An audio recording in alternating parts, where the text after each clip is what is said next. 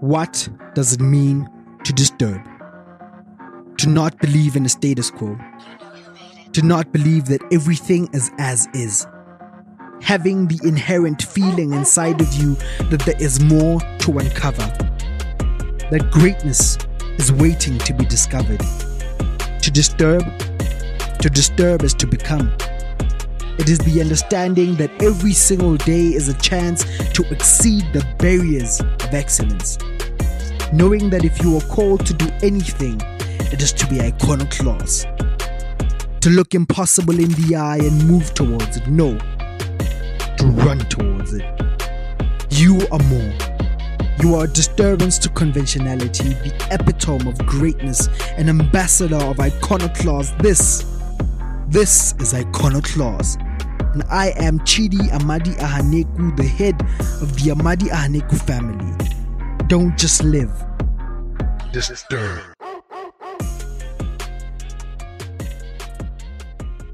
Sending shoutouts where shoutouts are due.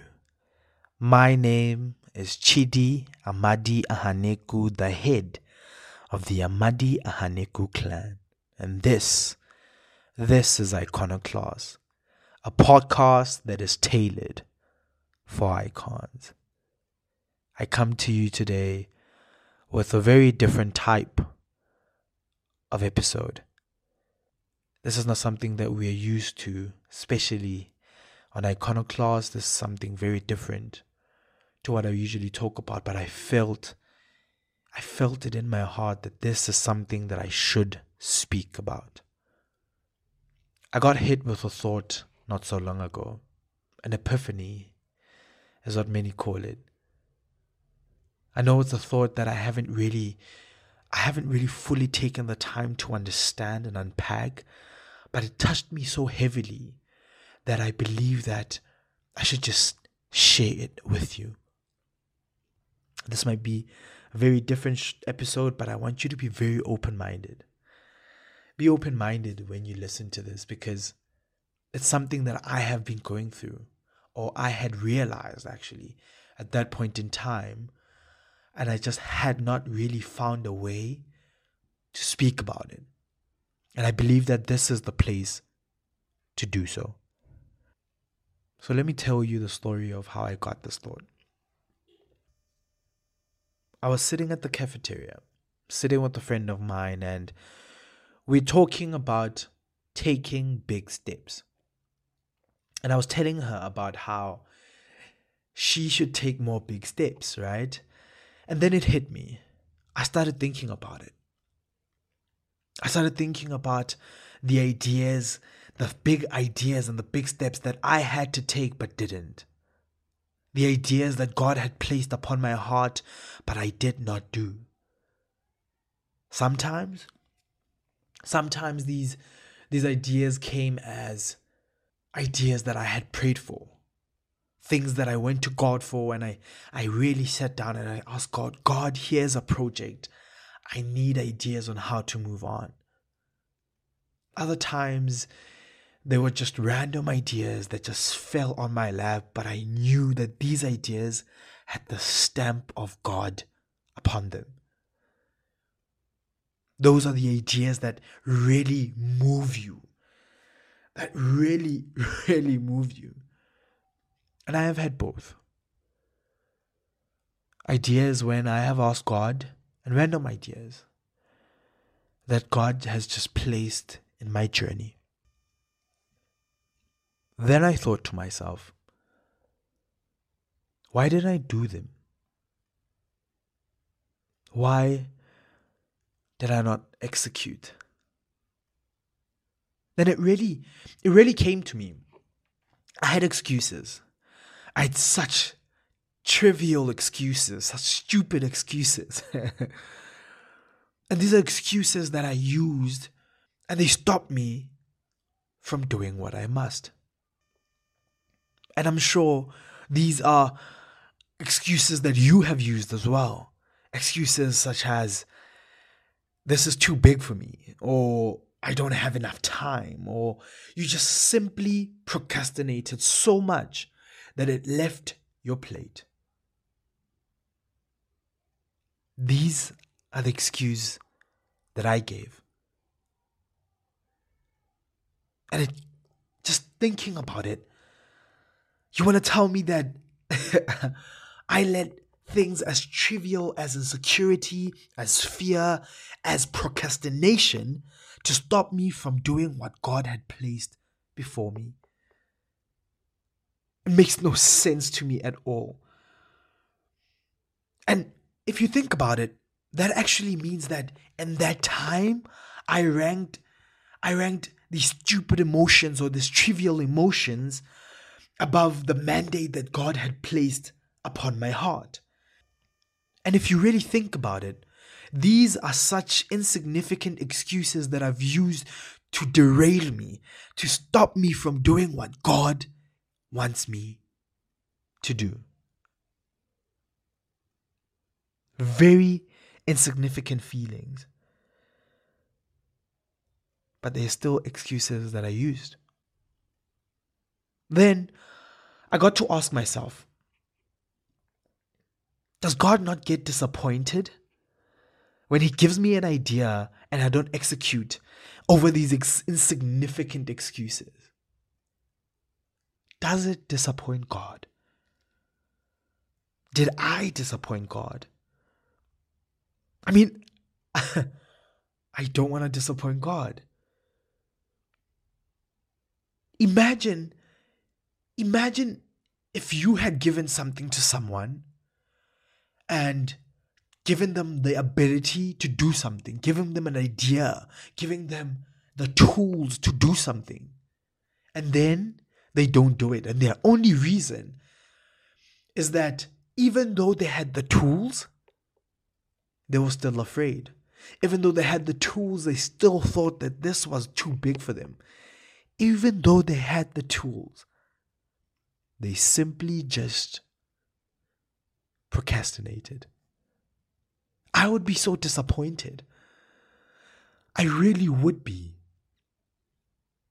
So that begs the question did I disappoint God in that time? Then it begs the question Would I be at a better place if I had done what God had asked me to do? Would I be a better person? Would I be at a better place in my career? Would I be at a better place in my life?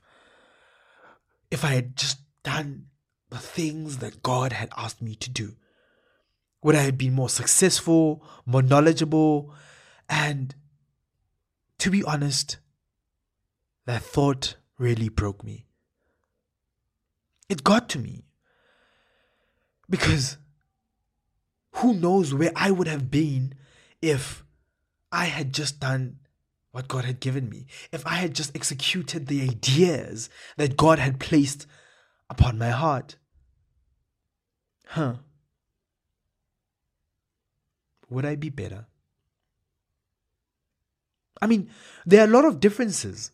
There are really a lot of differences when it comes to the things that we do on our own accord and the thing God asks us to do. And there are various differences, but the first and most important one is resistance. I'm currently planning, helping plan an event called Showing Up as Her. It is going to be on the 2nd of September 2023. And looking at this event as a God thing, I've seen that the way that we've approached resistance is different. There is resistance. The most definitely is resistance. But we have approached it from a place of so much power because we have God giving us the capacity. And I remember someone said that I'm sure that if you were doing this on your own, you would go crazy. So this has to be a God thing. And to be honest, we would go crazy. But the thing is, when you do something on your own accord, you use so much of your capacity, you use so much of your capacity, and you try and give it all you have. But on the contrary, if it's a God thing, not only do you give it everything you have, you also give it God. And that makes the difference. That makes the difference. The second one is the scale of success. There are things that we do, things that we see someone else do and succeed in, and we think that I should definitely try that. And then it fails dismally. Or rather, it does succeed, but it derails you from where you are supposed to be. It derails you from a journey. And I think that that is enough of failure on its own. The things of God are innovative and different. And the problem about that is that we know. We are knowledgeable men and women. We are experts in our fields. We know the the capacity of our industry. We know the limits of our industry. Things that are done things are done a certain way and nothing can be done anywhere else because that's just how the industry works. Those are just the norms of your industry. Those are the norms of your career. We know too much and that's the problem. Let's think about the story of moses. If you think about it the israelites were slaves egypt knew them as slaves even the Israelites themselves considered themselves slaves and they knew that they were slaves. So that was the status quo. They were slaves. And then God comes and sends this random guy, Moses, to change the status quo, to change the long history, to change the socially and industry accepted norms the truths that exist that Israelites are slaves.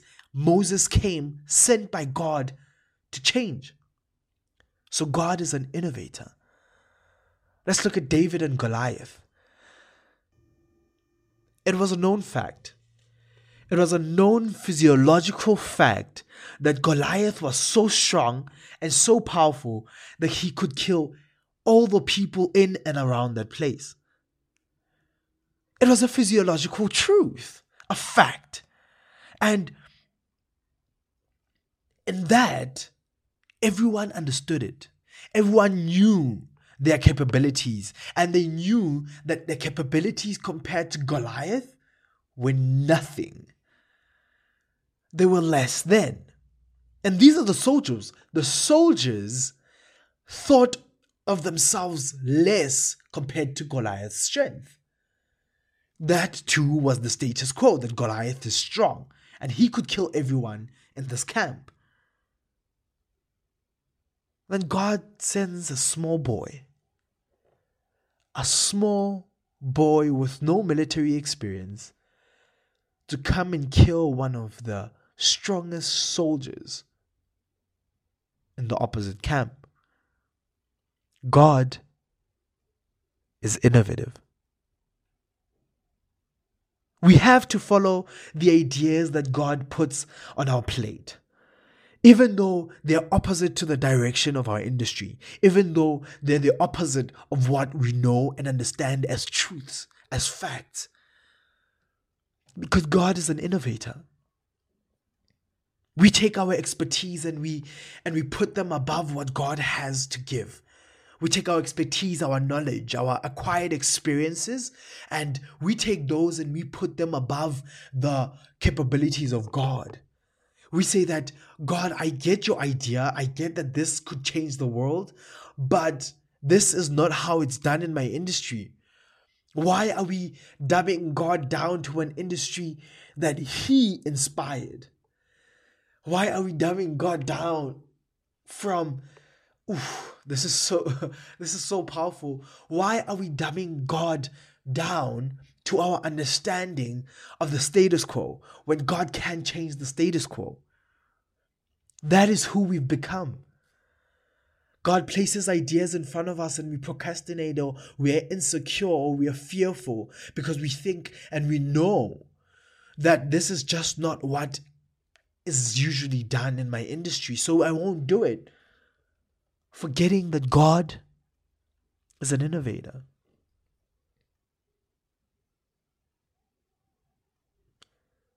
So follow through on the ideas that God has given you. Allow Him to use you as a tool of innovation. And one of the ways to do that is by making sure that you pull through, that you execute the ideas that God has placed before you, the ideas that move you internally, fundamentally, to the core. Those kind of ideas are the ideas you want to push. The ideas that keep you up at night, the ideas that fill you with butterflies in your stomach, those are the ideas that you're supposed to be pushing forward. And here's another thought it is useless to take part in a lot of things or do a lot of things if none of the things you're doing are what God has intended you to do. I think I should say that again. It is useless to do a lot of things, to take part in a lot of projects, to advance in many ways in your career, or try and do things that advance you in your career and none of those things are what God wants you to do. Because there's no fulfillment in that, there's no growth in that, there's resistance in that, insurmountable amount of resistance, if you ask me, and there's lack of capacity. Because God, God gives capacity. Even though there is resistance, God gives capacity. He's an innovator, so He will also innovate. He will give you ideas that are great in spite of the known limits that exist. And He will make you great regardless of the limits that exist, because that's the only way to be great. As I said in the previous episodes, the only way to be great is to be ignorant of the rules that exist. And God, God is an innovator. So the point of this podcast is to remind you remind you to look at the ideas that God has placed before you and to do them. When I had this thought and broke down internally, I felt like it was necessary to break down the boundaries that I have placed, to break down the limits that I have placed in order to limit God's power in my life. So I hope the thought that God ignited in me flourishes in you. And I hope that my breakdown was so that you don't have to have a breakdown. That you can ask yourself these ideas, then you can bounce back as quickly as possible. It's okay. It's okay. The ideas that you have missed, you've missed. But from now forth, henceforth,